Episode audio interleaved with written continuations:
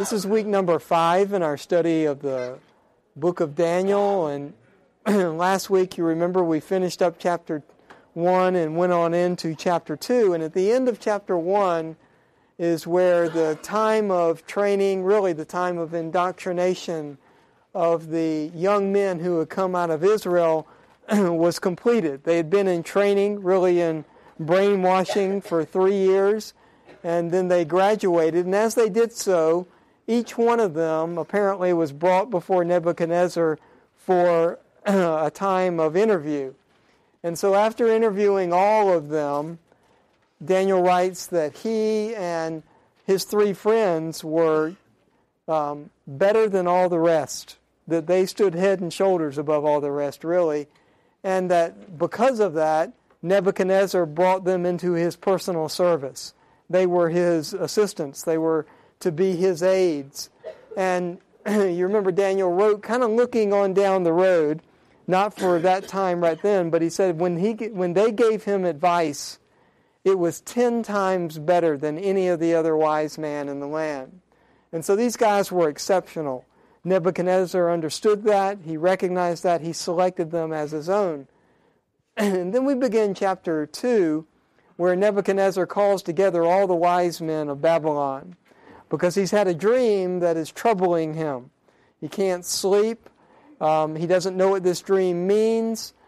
And so he calls all the wise men together and he says, um, I have a firm command for you, meaning I'm not going to sway from this.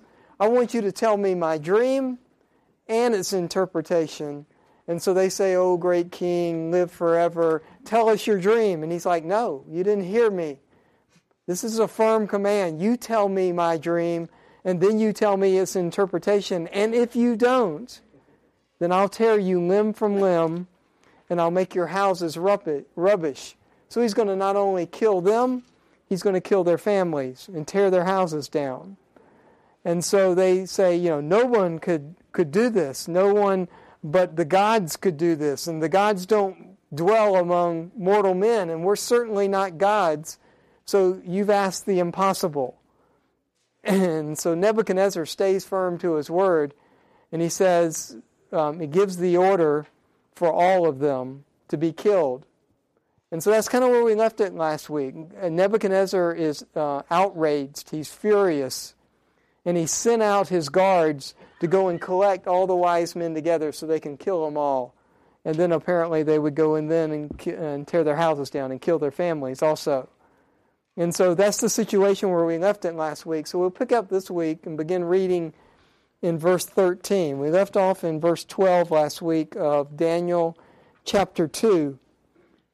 So beginning in Daniel chapter two, verse thirteen, there the scripture reads, so the decree went forth that the wise men should be slain, and they looked for Daniel and his friends to kill them. Then Daniel replied with discretion and discernment to Arioch, the captain of the king's bodyguard, who had gone forth to slay the wise men of Babylon. He said to Arioch, the king's commander, for what reason is the decree from the king so urgent? Then Arioch informed Daniel about the matter. So Daniel went in and requested of the king that he would give him time in order that he might declare the interpretation to the king. Then Daniel went to his house and informed his friends, Hananiah, Mishael, and Azariah, about the matter, so that they might request compassion from the God of heaven concerning this mystery, so that Daniel and his friends would not be destroyed with the rest of the wise men of Babylon. Then the mystery was revealed to Daniel in a night vision. Then Daniel blessed the God of heaven. Daniel said, let the name of God be blessed forever and ever, for wisdom and power belong to him. It is he who changes the times and the epochs. He removes kings and establishes kings. He gives wisdom to wise men and knowledge to the men of understanding. It is he who reveals the profound and hidden things. He knows what is in the darkness, and the light dwells with him. To you, O God of my fathers, I give thanks and praise, for you have given me wisdom and power. Even now you have made known to me what we requested of you for you have made known to us the king's matter. So here we have the, the ongoing story and uh, the significance of Daniel and his ability to interpret dreams. And you'll remember last week we, we set the time frame of this as what is known as the second year of King Nebuchadnezzar. And we talked about that that's really not his second year, but his third year, because the first year for a king in Babylon was known as the uh, as the year of accession. And then the second year would be known as the first year, and the third year would be known as the second year, and so on. And so this is three years after Nebuchadnezzar becomes king. We talked about the fact that Nebuchadnezzar was not king when Jerusalem came under siege of the Babylons, the Babylonians the first time, that he was actually the commander of the army, and his father was the king. And so, shortly thereafter, within really um, two months, his father died, and, and Nebuchadnezzar became king, and now here we are at the third year, really the, what the scripture says is the second year of King Nebuchadnezzar. So all that to say that this three-year training period that Daniel and the other youths from Jer- uh, Jerusalem were to undergo had just completed. It has to be very close in time for this to be Nebuchadnezzar's third year and for Daniel and his friends no longer to be in training. And so, but it hasn't been so long that Daniel and his friends have given the king a lot of advice that he could compare to everybody else. Now, when he interviewed them, he interviewed all the youths who had been trained, and they were definitely uh, better than all those guys. But that doesn't mean they were better than all the wise men in the land at this point, because this is very shortly after they graduated. Matter of fact, so shortly after that they're not in the crowd that's called together to interpret or to tell the king this dream and interpret it. They're not there. And that's why in verse thirteen it says that they went out to get all the wise men. That would have been not the guys who have been called together, but all those who had just graduated from school. Go out to get all of them and bring them together with these wise men, apparently to kill them all at one time, not to kill them where they stand, not to kill them wherever you find them. Because you notice that um, Arioch does not kill Daniel um, when he finds him. So apparently they were, they were going to bring them all together and then kill them. So, don't know that for sure, but it certainly seems like it plays out that way. Now, in verse thirteen, where we pick up today, um, this decree went forth that all the wise men, including those young guys, should be killed. Now, what, what's ridiculous about this situation? I mean, th- this this is an absurd thing that's going on. Why? Because one guy couldn't figure out uh, what the dream was. All right. The, the, since they couldn't tell Nebuchadnezzar what his dream is, which would be an impossible thing, right? I mean, if I said I dreamed last night, tell me my dream, you go, that's that's craziness. You tell me your dream, you know, because you don't. There's no way you could know what I dreamed, right? And so he's asked them the impossible, but now he's going to kill them because they can't do the impossible. So this is an absurd thing, but what it shows you is that Nebuchadnezzar is absolutely in control of human affairs, right? I mean, he, he is the king of the most powerful country on the planet at this time. And whatever he wants to do, he can do. Whatever he says, the people will do. So he's in absolute dominating control of everything that is happening on the planet. Except for he doesn't know what his dream means. Mm-hmm. My impression of this, um, it would like um, since he's been given this vision and he knows that he needs to have it interpreted, he's had this dream. It maybe it was also given to him through his thoughts, through God, because God is the one who is you know, orchestrating all this. Right. That there is someone who can do this feat, that who can do the impossible, and that's who he's supposed to find. Well, and John David mentioned this last week. This this dream would have been understood to be different by Nebuchadnezzar than everything else he'd ever dreamed, everything else he'd ever seen. That that because it was from God, that would have been understood by Nebuchadnezzar, not by anybody else. not by anybody else. But Nebuchadnezzar knew this dream was significant and that it had to be interpreted. Absolutely.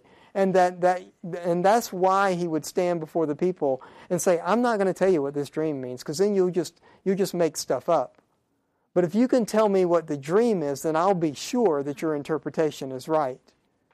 Because he, he knew that this was unique and special and needed to be interpreted. Good, Eric.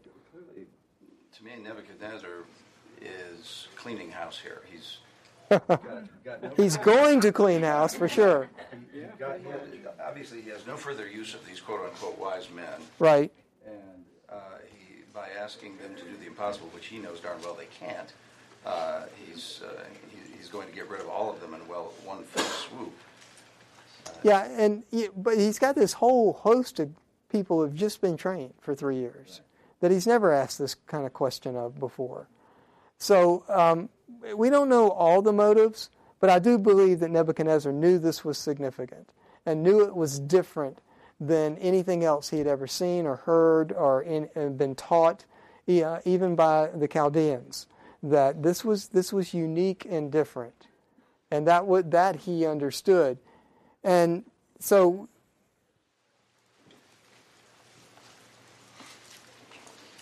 this is, if you think about this, this vision is not only unique, it's very, very significant. And God had planned for Daniel to be able to write this so that you and I sitting here now, and the people through the ages from the time when Daniel wrote it, would understand what was going to unfold in human history.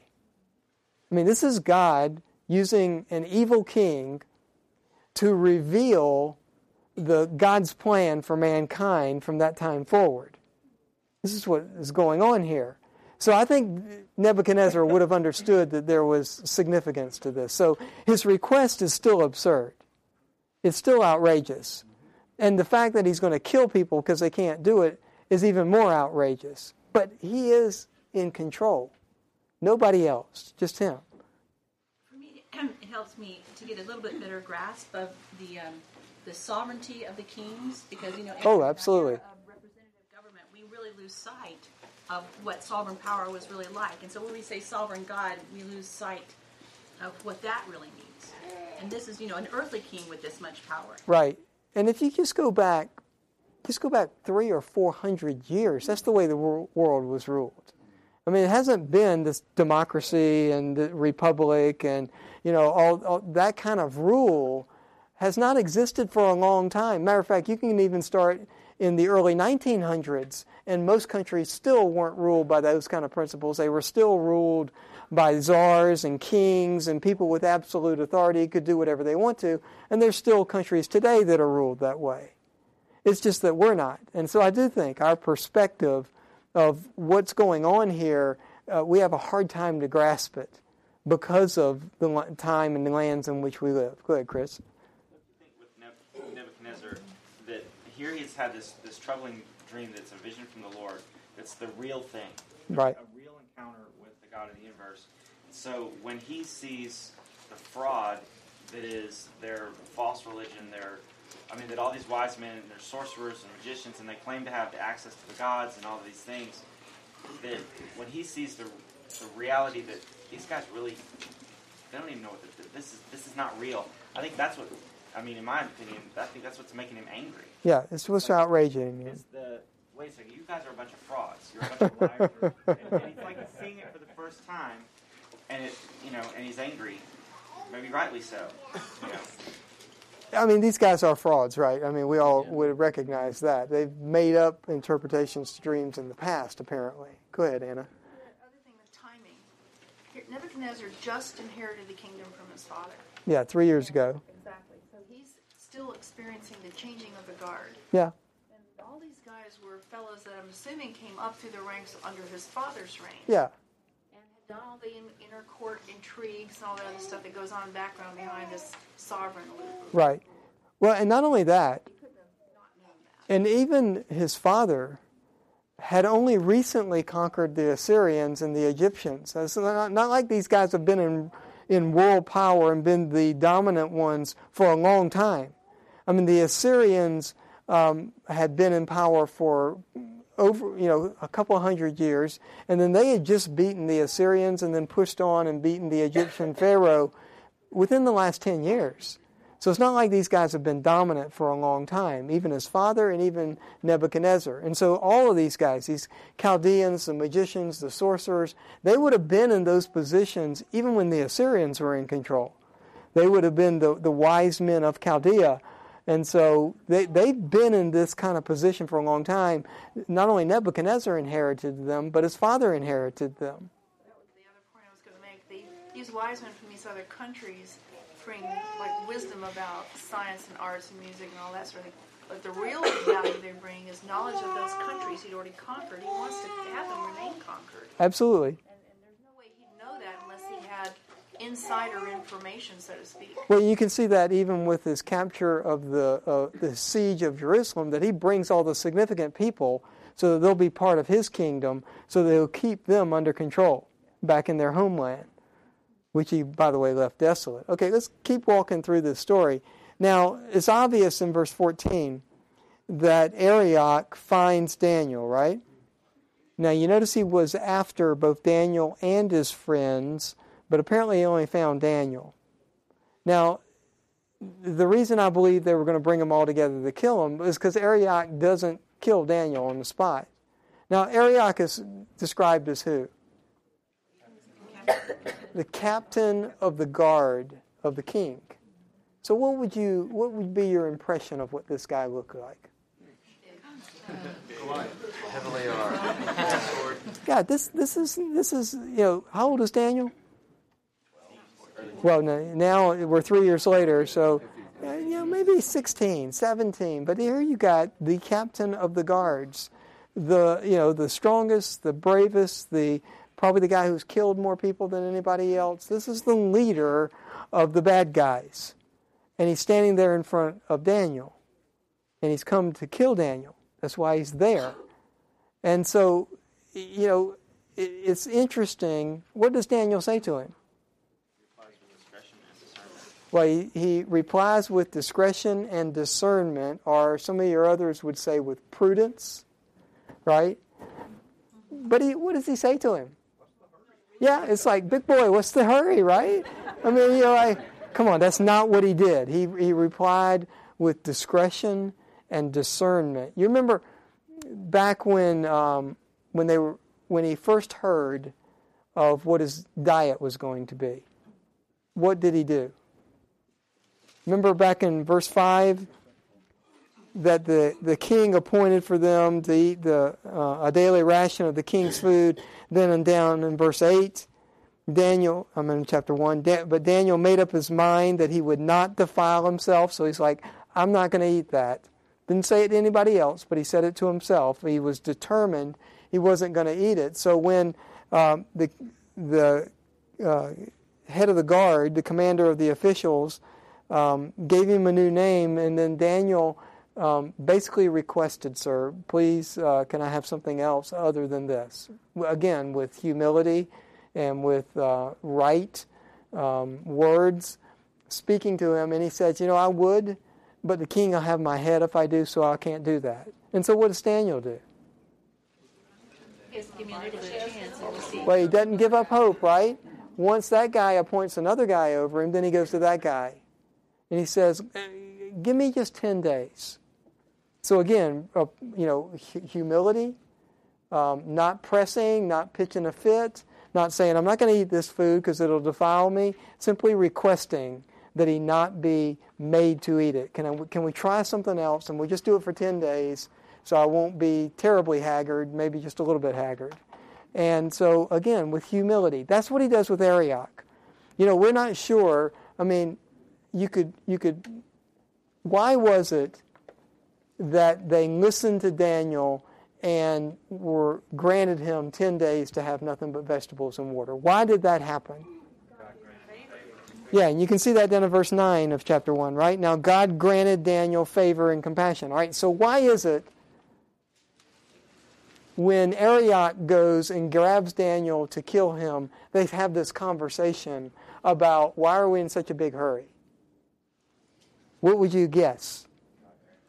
that God's again granting Daniel favor that he doesn't give to everybody else. Now, you keep following this story, and you see that even more because, now, Daniel is shrewd, okay? Don't get me wrong.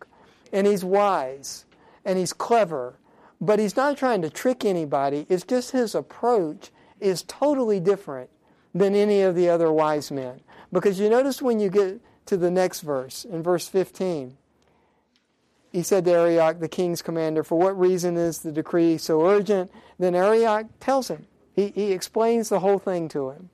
But then the next, very next verse, so Daniel went in and requested of the king. How do you get there? How did Daniel get from where Arioch had him to the to the, to the court of the king? Arioch took him there, right? For what reason?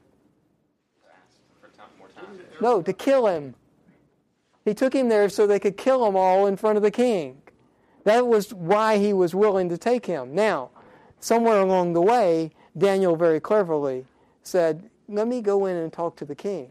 Now, go ahead, Andrew. I know that there's the sovereignty of God working. I mean, Nebuchadnezzar, I mean, there's no reason he ended up grazing, right? He right. The very work of God, as vivid as anybody could. Right. And he, like Pharaoh, he just bucked against it in every way. But right. What's amazing about Daniel, at the literal level, in the case of the diet, what kind of condition did Daniel end up with? Yeah, why would he be fatter and better? He actually accomplished more of what Nebuchadnezzar was trying to accomplish. Right. The way that he was discerning of, and he's doing the same thing here. Because all these guys are about to get killed. Right. Nobody, you can imagine the advice that this manly man got from these wise men going right. into battle. Right? I mean, but he found a better way to satisfy Nebuchadnezzar. Um, but takes no credit for it, and that's exactly. The big contrast. That Ultimately, right? Well, and, and not only that, I mean, Daniel goes in to the king. Right? Now, what's true about Daniel and this king? What just happened? What's that? Daniel was favored by the king. Right. So, and that wasn't very long ago. He, the king would recognize him, right? This is the guy with his three friends who was better than everybody else. And he had just selected him to be his own personal assistant. So he knew Daniel. It's not like he's, oh, this is a stranger, and this who's this young kid coming in to talk to me.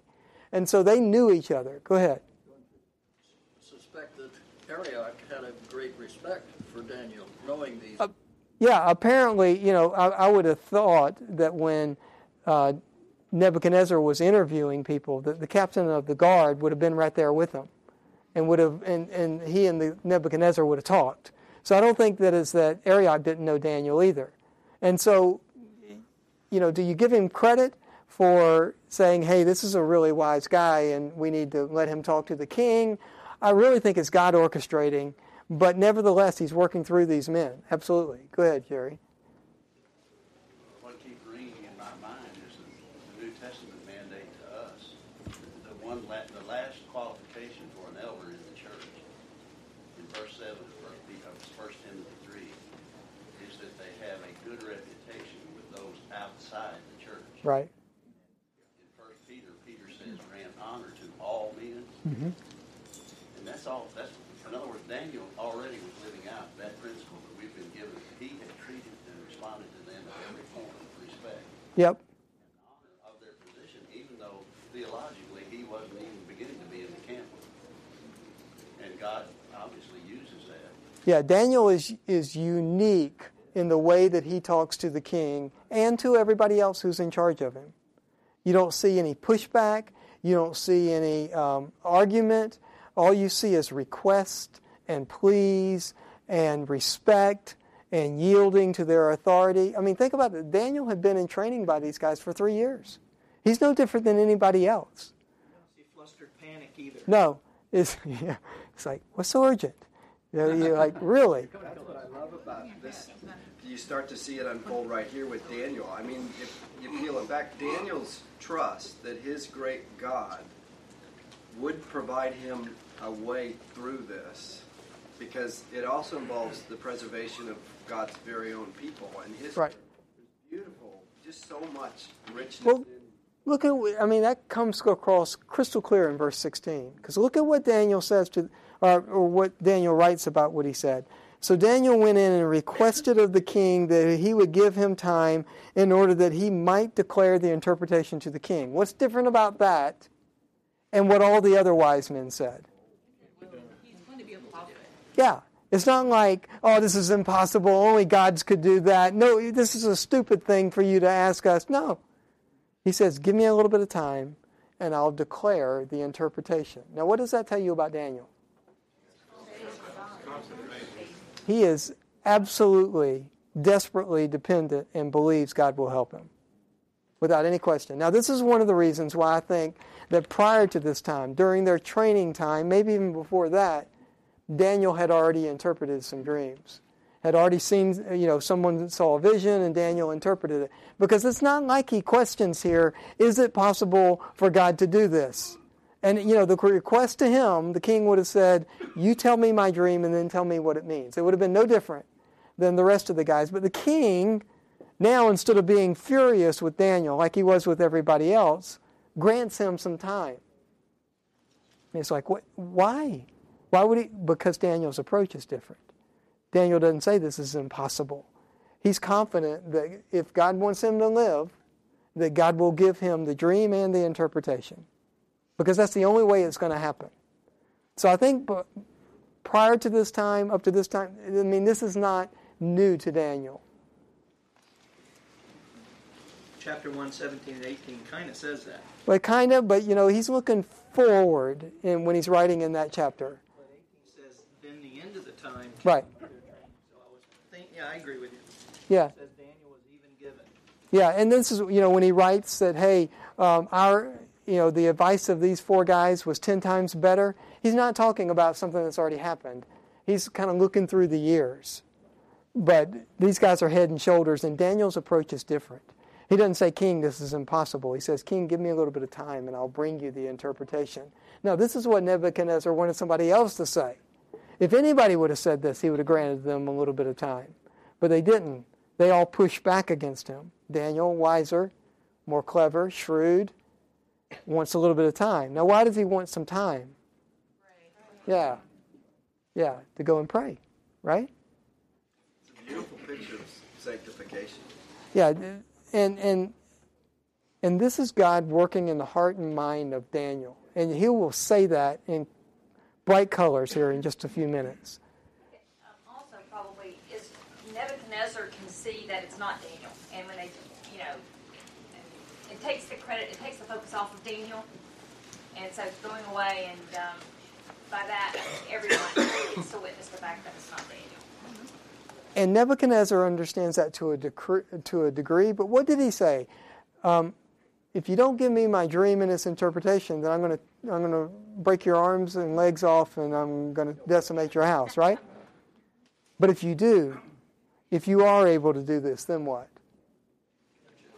Riches, honor, and he does do that to Daniel later. So yet to a degree, but Daniel definitely takes the focus off of himself. I mean, he absolutely, remember we saw that last week where he says, not because of anything within me am I able to give you this dream. Go ahead. I'm going to get a little bit of perspective here. Um, it's always good. It says that um, Arioch sought out Daniel and his companions. Right. Is that just saying, well, that's just specifically because we're talking about Daniel, or did was there a few enough of them that Arioch accomplished gathering all of these guys by himself? Well, maybe Arioch went to get Daniel and his friends because those those are the guys who are the king's personal aides, and he, so is Arioch. Okay. And, you know, my my thought about this is there have been other guys who had gone through all that training and also, and had been given positions, just not as high in the kingdom as these four had been given, and so there were other guards going out to get them. Well, that's what I wanted to know. Are we talking a half dozen, or, you know, a couple hundred of these? Well, you know, w- certainly when they were taken into captivity, the impression is is they took lots of people. They took most people of nobility, is the way that he writes it. So there have been, you know, uh, all the people who were in charge in Jerusalem, all their children would have been whored off. So I don't think there's only a dozen of them. I think there's, you know, a good number of them. Mm-hmm. Um, um, in in chapter two and verse two, it says the king's given the command to the magicians, the astrologers, the sorcerers, and the Chaldeans. Mm-hmm. And I'm just kind of wondering, why would David and his friends be included in any of those groups? They're not included. I mean, they're not there, no, right? I mean, why would?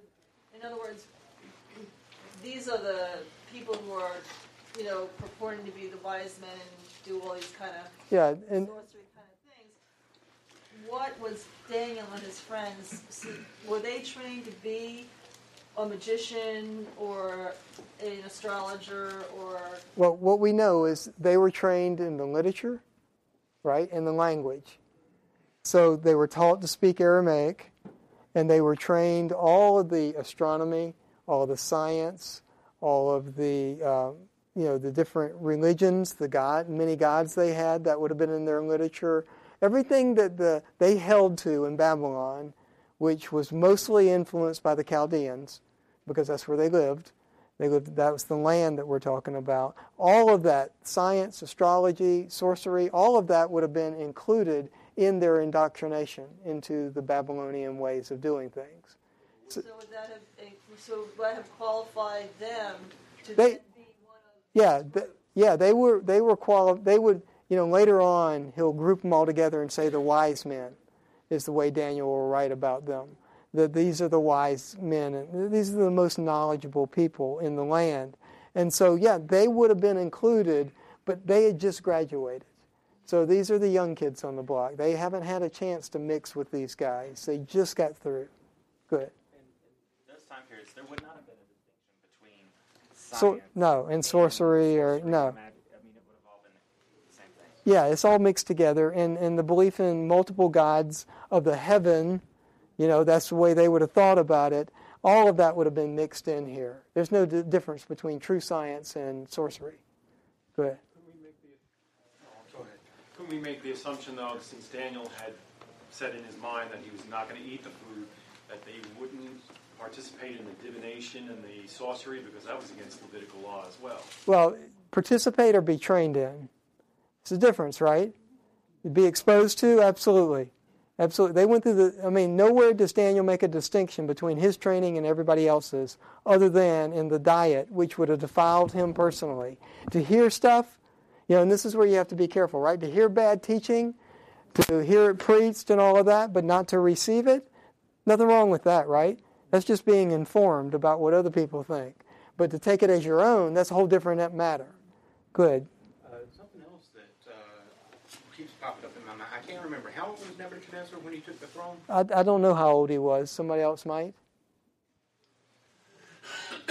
But I, I've got not a, old, that's for sure. I, I've got a feeling that Daniel and his friends are probably closer in age to Nebuchadnezzar than most of these other wise men. That he probably, with.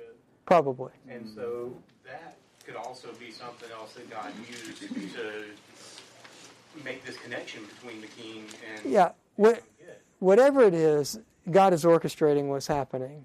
Whether it be because he liked him personally, you know, he's a handsome young guy. That's the only reason he got picked in the first place. And he's pretty smart, and, you know, he speaks well. There's a lot of things to like about Daniel. Good. You said earlier that you felt like that Daniel felt confident that God would uh, honor his request, but I get the impression in verse eighteen that that he didn't necessarily feel that way, because it says, so they might request compassion from the God of heaven concerning this mystery. So that Daniel and his friends, I think they were desperately calling out to the Lord, saying, you know, Lord, you've got to do something. Well, yeah, I think what they are is the same thing that we'll see later about the three guys when they go into the fire.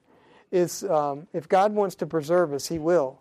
And if he wants us to perish, then so we will. And so there is that kind of confidence.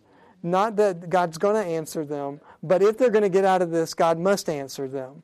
Not that he necessarily will, but he, he could. He is able. Go ahead.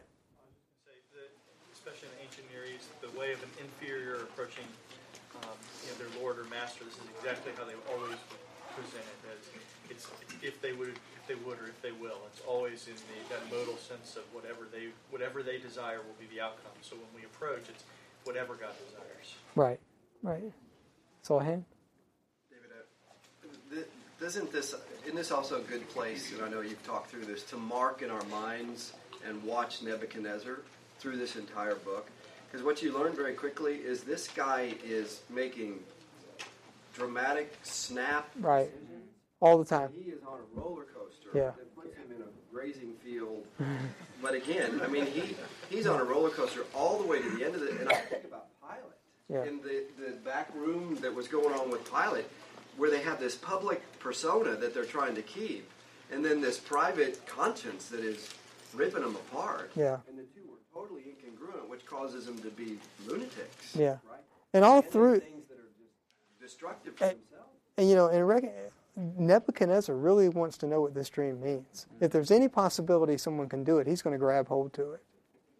I think it seems that from from the, the point where Daniel and his friends refuse the food, something impossible has to happen, and God seems to be setting up a contrast. Here, he's setting up a contrast with the dream. Mm-hmm. As far as the heavens are above the earth, so are his ways above man's ways. Yeah, yeah. So you he, know Yeah, there is a purpose here. This is not just coincidental. Go ahead. Verse one twenty kind of summarizes where they stood in the kingdom. Yeah. Yeah, these guys are uh, above everybody else. Sometimes. And But I don't think yet. I think that comes later because they've just graduated. They haven't had an opportunity to give much advice. But in Daniel's writing seventy years later, sixty years, no, seventy years later, looking back at what was true back then. So yes, as they gave him advice, his, their advice was better. I mean, Daniel's is obviously, it's not ten times better, it's infinitely better than anybody else here, right? So, but that's that's a general characterization through the years, that these guys were, were that much better. All right, so keep moving, all right? So um, now, Daniel's request not only delays his execution, but it delays the execution of all the other wise men. Because you notice over in verse forty-eight, it, it implies that nobody got killed. Because over in verse forty-eight it says, "Then the king promoted Daniel and gave him many great gifts and made him ruler over the whole province of Babylon and chief pref- prefect over the wise men of Babylon." So they didn't kill them all. They don't. No, nobody gets killed here. So Daniel is saving not only his own hide, but I want you to notice something as we get down here to where Chris was looking at. Then Daniel, verse seventeen, went to his house and he informed his friends, right? But he's not just giving them information. He has a purpose. And that's given in verse eighteen. He says, so that they might request compassion from the God of heaven concerning this mystery, so that Daniel and his friends would not be destroyed with the rest of the wise men of Babylon. Now what strikes you about that? Who are they praying for? Themselves. Themselves. They still expect all the other guys to get killed. Notice that's, what, that's exactly what it says right now. I don't want to make a big deal about this. But these guys don't go in and request mercy from God for the sake of anybody else other than the four of themselves. Why would that be? Why would that be? I don't think they would have any expectation that God would save the pagan nations. I mean, because they're... Right. And all their other friends, all the young boys who got taken into captivity with them, just submitted to the Babylonians, ate the bad food, defiled themselves, did everything the Babylonians wanted them to do. Only Daniel and these three guys are unique and different. All the other guys are just swept up in it. They continue to worship the true God. Yeah, these four continue to worship the true God. And we'll see that in the prayer of Daniel. It's crystal clear. So these guys are uniquely different. They go in and they pray that God would show them not only the interpretation, but the actual dream itself, the whether it was a vision or a daydream or whatever it was. They request that God would give it to them. And then Daniel just very straightforwardly writes in verse nineteen, "Then the mystery was revealed to Daniel in a night vision." So they're praying probably all night long, and somewhere during that praying all night long, God shows Daniel the vision and then tells him what the interpretation is. Doesn't give us any details of that. He just says that God gave him the understanding of what the vision was. And so God reveals it. Only God could do that. And then this prayer of Daniel is like over the top. Okay, and this is where we pulled the theme of Daniel from on, uh, when we were looking at that on our second week of, of Daniel. And we'll go through that again. This, this prayer, I mean, this if if you comprehend what Daniel is saying here, you'll understand the theology of Daniel. His theology, his personal theology, is all over this prayer. So let's walk through it. Daniel said, "Let the God, let the name of God be blessed forever and ever, for wisdom and power belong to Him." So, what, what's Daniel's understanding at this point? What is he saying in this prayer? I mean, he. God has shown him the vision, right? Whether he had done it previously or not, I suspect he had. But at least at this point, Daniel's not only understands what the vision is, he saw the same thing that Nebuchadnezzar saw. Okay? Only God could do that. So he stops to bless the name of the Lord. And this first verse here that we have, what does it reveal to you about Daniel? He knew God was totally in control of everything, every little. All right, and Andy, I agree with you that God's in total. Why would you say that? Because He's staking His life, His friends, and His circumstance on that. Well, He says that, wisdom, that the wisdom comes not from Himself, but completely from God. That God is, He understands that it works to come from. So here I am. I'm Daniel, and I've seen this vision, and I know what it means. And so I pray to God. And I say, all wisdom is from Him. So what am I saying? Why why is it that I have seen this vision and I understand it? Because God wanted me to. And if He didn't want me to, I wouldn't see it. It's that simple. Nothing from within me has caused this to happen. It's not because I was so obedient and didn't eat the food for three years. It's not because I'm so clever and I got Arioch not to kill me. It's not because I went into the king and was pleasing to his ears to say that I would be able to interpret the dream. It's none of that. That's not Daniel's perspective at all, even though all of that is true. The reason all that's true is because Daniel is so humble before his Lord. So understanding that if God didn't want to give me this, He wouldn't have to. But because He wanted to, I understand. I've seen the vision. Go ahead.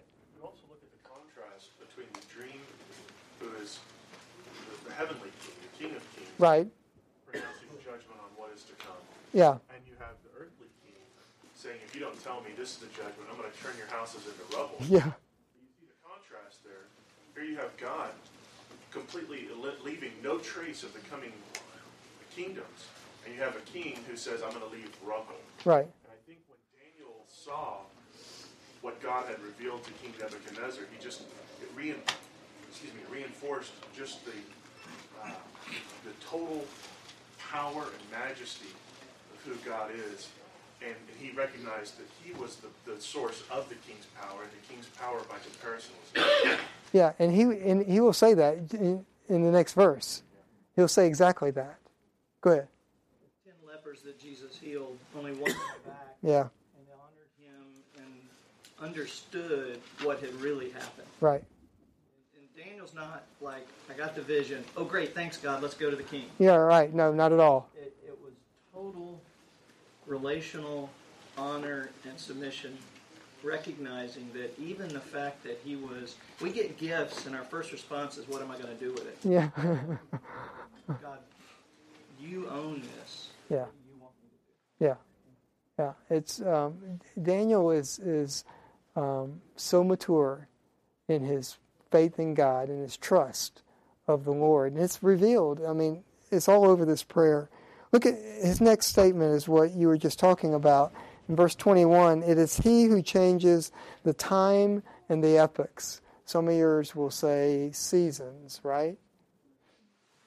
This is a word that refers to um, appointed times. Not things that are just, you know, uh, the fall and the spring and all that, all those are appointed, right? Because of the order of the of the universe and the way our planet tilts and all of those, those things are, are definitely ordered. But this is talking about even more significant things than that. Things that in the sovereignty of God have been appointed to happen, will happen. And He's the one. It, it, think about it. If He can change them or set them, then what's true about Him? What's true about the one who can set appointed times or change them if he wants to? He's in total, absolute control. And that's what Daniel's saying, that you're you're not only to be blessed um, because you give wisdom and power, and those belong to you, but you're to be blessed because everything belongs to you. And you can do whatever you well please, and you do. Doesn't remind you of the Lord's Prayer? Yeah, I mean, yeah, he is he is yielding to the sovereignty of God here, and saying it is God who sets the appointed times, and the things that happen happen because He's appointed them to do so. And so this is is it's not personal yet, but it's getting ready to be personal. This is like the order of everything is under God's orchestration, and he can he can appoint times to do whatever He well pleases, and He does. So Daniel is yielding to the sovereignty of God and the control of God over what's going on here. So you get his big picture, and then he gets specific. He says it is God who establishes kings. Well, he says first that removes kings and establishes kings. So his thought, when he's thinking about, oh, this is Nebuchadnezzar's prayer um, vision. God gave it to me so I could explain it to Nebuchadnezzar. But his thought about Nebuchadnezzar is what? Why is it? I mean, think about where Daniel's at, okay? Drug out of your homeland. Your homeland left desolate. Brought in to be indoctrinated and brainwashed for three years, selected by Nebuchadnezzar to be his own personal assistant, and then a couple of days later threatened to be killed by the same guy who just selected you. I mean, what's going on here? But Daniel, instead of saying, what's going on here, what does he say? It's God who appointed Nebuchadnezzar to be in charge of my life at this personal time. It's God who's orchestrating this. This is not Nebuchadnezzar doing evil against me. This is God orchestrating what He wants to happen in my life. I doubt I would have those same thoughts. I doubt that would even cross my mind. Yeah, I mean, this, this Daniel is so submissive to what God wants to do, it startles me. I mean, he understands so well that none of this would be happening. That's why he could go to Nebuchadnezzar and say, give me a little time and I'll tell you your dream. Because if God wants me to, He will give it to me. If He doesn't want me to, that's fine too. You'll just cut me in half. And that'd be okay. Well, actually tear my arms and legs off, right? This is Daniel's doctrine of the sovereignty of God, not only in the heavens and in establishing all that there is, but in the affairs of men. You know, this flies in the face of deism. What, what define deism for me? Yeah, God created it, absolutely. He even wound it up and set it in motion, established it. But then He took His hands off, and He's no longer involved in the affairs of men. That's deism. Not so popular today, but still has a significant holding, but extremely popular when our country was founded. You know, you can make a strong argument that um, George Washington, that Benjamin Franklin, that Thomas Paine, that John Adams, and others, all were deists. They believed that God set everything in motion and created all that there is, but was not involved in the affairs of men. I dare say George Washington would not have won if God had not been involved in the affairs of men. But he didn't believe that. That's the way the story is told today, right? Oh, he knew that and believed that. No, no. He was a deist. He did not believe that. And most of the founding fathers were deists, because that was the, the doctrine that was not only taught but held to by most of the pulpits in those days. So this flies in. Why does this? Why do I say this flies in the face of that? Why would I say that? Yeah, this shows that if there's a king, or if there's a government, or if there's a ruler or a dictator, God established that, set them in that position, and if he wanted to, he could wipe them out of it. So Daniel's thought is Nebuchadnezzar is only in that position because God established him to be so. The only reason he could siege Jerusalem is because God ordained that it would happen. That's Daniel's perspective. That's what he's saying here. Yeah. Uh, it is just completely overwhelming that he could be that submissive, but to me what I just keep going back to is that he was eleven to thirteen when he was taken away. Yeah. So he was that grounded in theology and mm-hmm. his devotion to God between eleven and thirteen. Yeah. Just, that, I just can't get over that. Yeah. I mean, and, and, and that is what carried him through yeah. these next years. And I'm sitting here going, yeah, here's this little punk that says, I'm not going to eat that food. Right? That is just beyond comprehension. But that's, that's a different culture. I mean, it's, yeah, it is. I mean, yeah. twelve to thirteen women were married. Yeah, yeah. I mean, it is a different culture, but still. But but still. You know, he was in diapers just a couple of years ago. I mean, go ahead.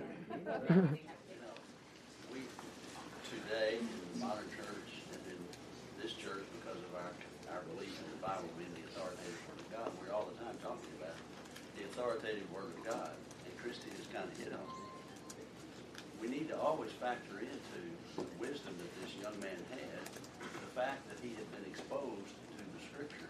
Yeah, young. All of his life. Right. And one of the things he's been exposed to is the fact that whether he verbalized it or not, Psalm ninety-one seven says, a thousand may fall in front of me and ten thousand at my right hand, but it won't touch me. I'll watch it happen to all the others, apart from as it's in accordance with God's will. Right. Yeah, he is grounded. I mean, you know, and, and as we said, when he talks about Jeremiah later, when he's reading the book of Jeremiah, he, he heard Jeremiah preach that Jerusalem was going to fall if they didn't turn to God. And so he saw it happen, the fulfillment of the prophecy of Jeremiah. I'm wasting his time playing video games. Different culture. Different culture. Yeah, and we think about what we did at eleven, right? We need to walk out of here this morning, I as a leader, with confidence that the same God who His holy word gave that young man that kind of faith. Yeah. We have more of the truth than he has. That's right. Yeah. The writer of Hebrews says in yeah. that verse in the eleventh chapter, were it not for that that was for us, the Old Testament patriarchs' faith would not have been made. Yeah, they, it was all for our edification. I mean, all that happened then. Yeah, and, and God hasn't changed. So why don't you see visions? All right, yeah. Go ahead. You want to say something? Yeah. I was just going to say, you know, when the brain isn't supposed to be fully developed until you're twenty-five, I think there's such a lower expectation this day and age because people say, well, they're just eighteen or he's just a kid. I think if we were right, if we, number one, taught Scripture early on, like obviously Daniel got taught, and then have the expectation that we are to be followers of Christ, that we are to be mm-hmm. teaching our children very early on. Because weren't, weren't guys like running ships at twelve years old? I mean, yeah, yeah, it's a different culture for sure. But I mean, they, they were also taught at an earlier age. Oh, absolutely. Absolutely. And they didn't have to go through twelve years of indoctrination like we do, right? Go ahead. Well, how significant it is, but now when we look at heroes in the Bible, as we see it, or people that God used, we usually get their faults and their failures. But, you know, it appears with Daniel, there's nothing negative. Of course, this this is Daniel writing his own story, right? I mean, so, I mean, just... just um, not saying anything, you know, inspired by the Spirit, but he is writing his own story. But most No, it's not. Go ahead. One of the things that, and we didn't get down to the bottom of verse twenty-one. We will. Wisdom to the wise, right? And knowledge to those of understanding. Well, the converse of that is, in my thoughts, you can have someone who is literally wise, but doesn't have wisdom. Right. Does have wisdom is because God gave it to him. Yeah, this is like knowledge and wisdom, right? Right. Knowledge is wisdom in action. Sure. Other way around. Wisdom is knowledge in action. You know, but and and Daniel, so now here's Daniel, whose advice will ultimately be ten times better than anybody else, who was head and shoulders above everybody else that Nebuchadnezzar interviewed, along with his three friends. But his thought about that is what? It's God who gives knowledge and wisdom. This is nothing, I mean, he obviously he studied hard, would have had to have, to excel and, and do well, but that's not where the where it came from. Didn't come from his great effort, although he, I'm sure he worked hard. It came from God. It's always true. It's not our perspective at all, right? Bootstrap mentality, if I work hard and I do well and I and I strive, then I'll do good. You, you might, but only by the blessing of God. And we don't we don't think that way. It's amazing when we run to our Lord in youth, right? He was growing in wisdom and stature. Yeah. I think you see Daniel at fifteen or at eleven being brought into this captivity. We'd mentioned sanctification earlier, but this, this young man is being sanctified in a mighty way, because this message is somewhat obscure. Mm-hmm. The next message is not going to be very pleasing for no. Nebuchadnezzar. Well, at first it is. Yeah. And then it turns yeah. kind of bad. Go ahead, Chris. Um, I think one thing we need to be careful of is that when we're talking about Daniel here, he recognizes something that I don't think we're necessarily recognizing. I mean, because I'm hearing people saying, you know, if we ground these kids in the Word, that they can do these great things and everything. Maybe. But I think the only reason that Daniel is in the place that he is in and is doing the things that he's doing was not because, I mean, yes, he would, God used the fact that he was grounded in the Word or whatever, but God is doing a supernatural mm-hmm. thing here. Sure, sure. And that Daniel recognizes this, that it's not because of anything that he's done or that because he's smarter, because he's wiser, because he's recognizing the only reason he has any wisdom whatsoever is because God has given it to him. Mm-hmm. Or because his parents raised him the right way. Yeah, well, yeah. Go ahead. No, I mean, he was recognized. Go ahead. It wasn't because yeah. Yeah. Did you want to say something? Yeah. I would just like to say that, uh, first I'm a visitor. Uh, welcome. Here. I'm enjoying the class. Uh, just thinking about the fact that all of us have a track record with God in our lives. Mm-hmm. And the most, the largest track record we have, we're a new creature. We have the Spirit of God living in us. We are now have an opportunity to follow the dictates of the Holy Spirit. Well, Daniel, Abraham had prior experiences before God gave them a command to do something that uh, that when God told Abraham to take his son and offer him, he had a, he had an experience to knowing that God could bring life out of death. Yeah. Was dead. Yeah. Daniel came out of the, the Babylonians, come through Israel. They wiped out thousands and thousands. Sure. Uh, he had an experience to see the, the sovereignty of God in his life, and that's a track record. Mm-hmm. I mean, every one of us got some kind of track record of what God has done in our lives. And I don't. And once you get that, and you realize that God is sovereign and He can do all things, He's in total control. You should just rest in that. Yeah. Even Daniel was a young boy. He had that experience. And I think God takes us through experiences to bring us to a point where we can trust Him. Yeah, definitely. And, you know, the, the question is, not so much has He, but do we? Right? Mm-hmm. I mean, there's all of us have, like you say, uh, at least the experience of salvation and the miracle working of God in our lives. The question is, does that lead us into deeper trust of Him? Do we do? Are we are we are we more trusting today than we were a year ago today?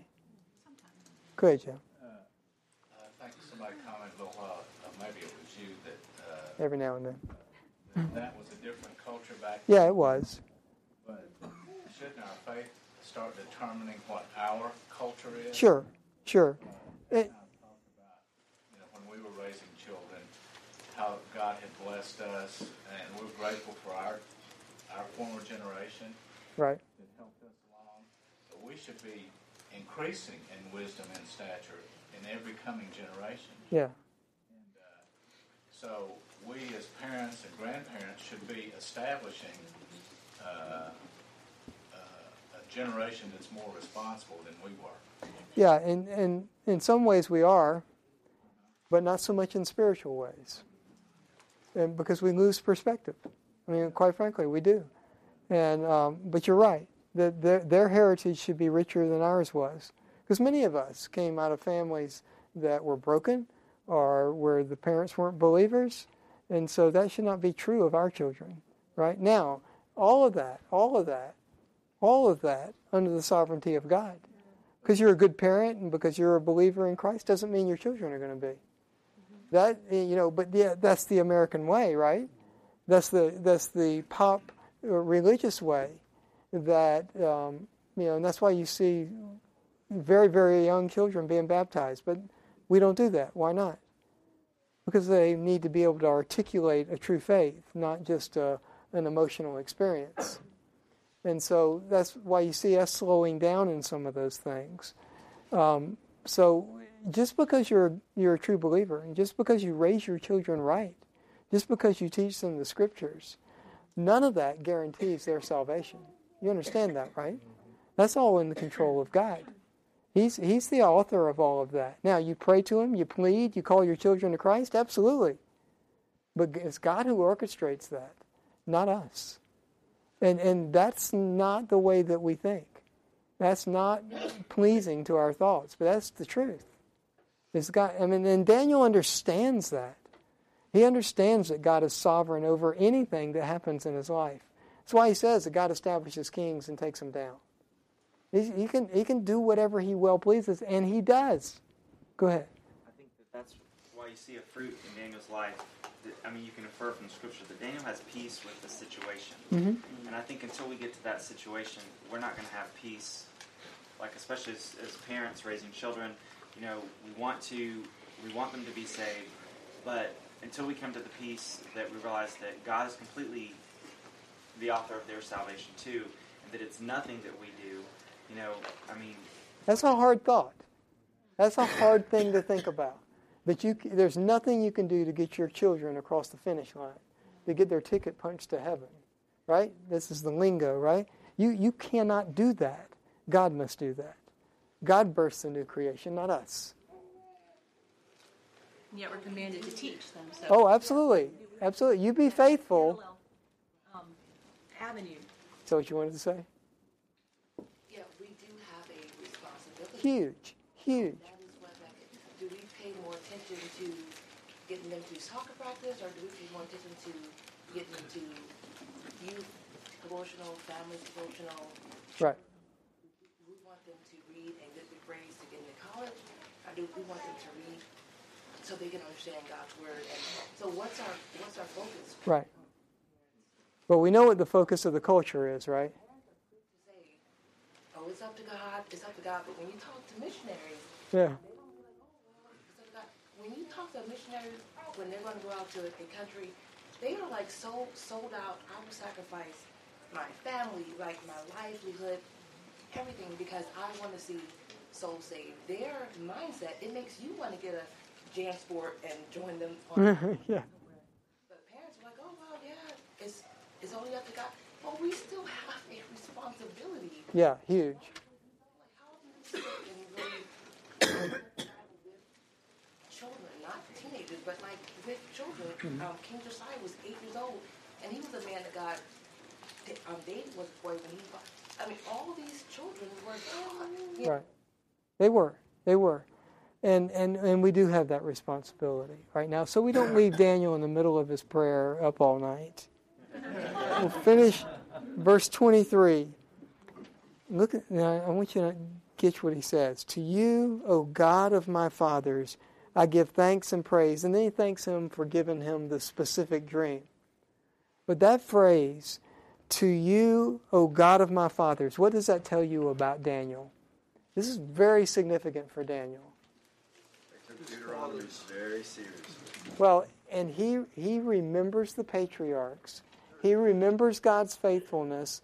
And compared to all those friends of his who've forgotten that because they've been indoctrinated and brainwashed for three years, Daniel still stays true to his heritage. He still st- tra- stays true to the God of Israel. He remembers those things. These other guys, they're done. They don't remember any of that. They've been indoctrinated for three years. They've been brainwashed into the Babylonian way of thinking. They're, they're done. But not Daniel and his three friends, because they stayed faithful to God. They stayed true, and they didn't defile themselves. They, although they got the same teaching, they held to their former religion, not and, and beliefs, to their theology. You see that of Daniel here, and not to the culture in which they were embedded. So it's very significant for Daniel that he says, to the God of my fathers. He remembers all that he has been taught.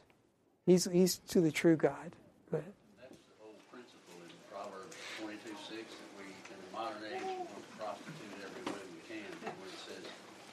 Them up in the way they should go. Right. That's not a guarantee of salvation. No, not at all. That's a testimony of the sovereign saving work of God. Right. That will be affected, but that our responsibility is to train them into the truth. Right. So that when God does open their hearts, they'll be like that. Yeah, so the deep truths that you learn at this church, not because I'm teaching, but because God directs our minds into His Scripture, those are the things you need to be sharing with your children. I can tell you, the children that grow up in this church, the great privilege they have to grow up in this church, their theology is so far beyond where mine was when I was seventeen, eighteen years old. It astounds me because they've been trained for years in, in the truth, and their thinking is already there. We don't have to mold their thinking, but you and I didn't necessarily come out of that culture, right? Didn't necessarily grow up in a church that taught the truth, um, was more about the culture than about the truth. And so, you know, we need to recognize that and the value of that in the life of a, of a young person. And, and you know, that's why when they come on a Wednesday night or a Thursday night here, it's not all fun and games. It is some fun and games, but there's always, always deep truth taught because they need that. Also, that truth can overcome anything the world has or Satan can throw at it. That's right. That's what's really important. And it does. It does. Go ahead.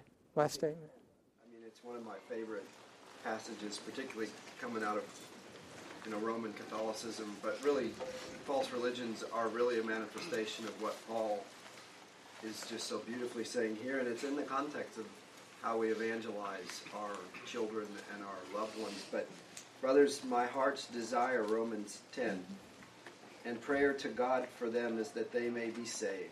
Right? So right there, I mean, that's the same heart we're all talking about. For I bear them witness that they have a zeal for God, but not according to knowledge. And what is that knowledge he's talking about? For being ignorant of the righteousness of God, they're seeking to establish their own. And that, that right there is... That's, that's the world. That's what the world tries to do. Loved ones are pulled into, right? So you just continue. Uh, yeah, and Paul writing about these same people that Daniel is talking about. Daniel, that our Lord wept for yeah. as they were taking him to the cross. Yeah. Yeah. So you see the theology of Daniel? I told you it was all over this prayer. I mean, Daniel just reveals so much of his thinking and his beliefs as he prays to God, and we get the privilege to eavesdrop. Now, he will continue in this same thought when he goes before Nebuchadnezzar. He doesn't change because he's then in the presence of a king. He says the same things, has the same beliefs, and speaks it to the king. I mean, in clarity, Nebuchadnezzar knows what Daniel is saying, because at the end he acknowledges it. So we'll start walking through what the vision was, and what it means. And I, I promise you, when we get to the end of this vision, you'll have to make a decision about what the vision means and what Daniel's saying that will direct your eschatology. It will. That's what, I mean, we'll get there and we'll talk about it, okay? Thanks for your time.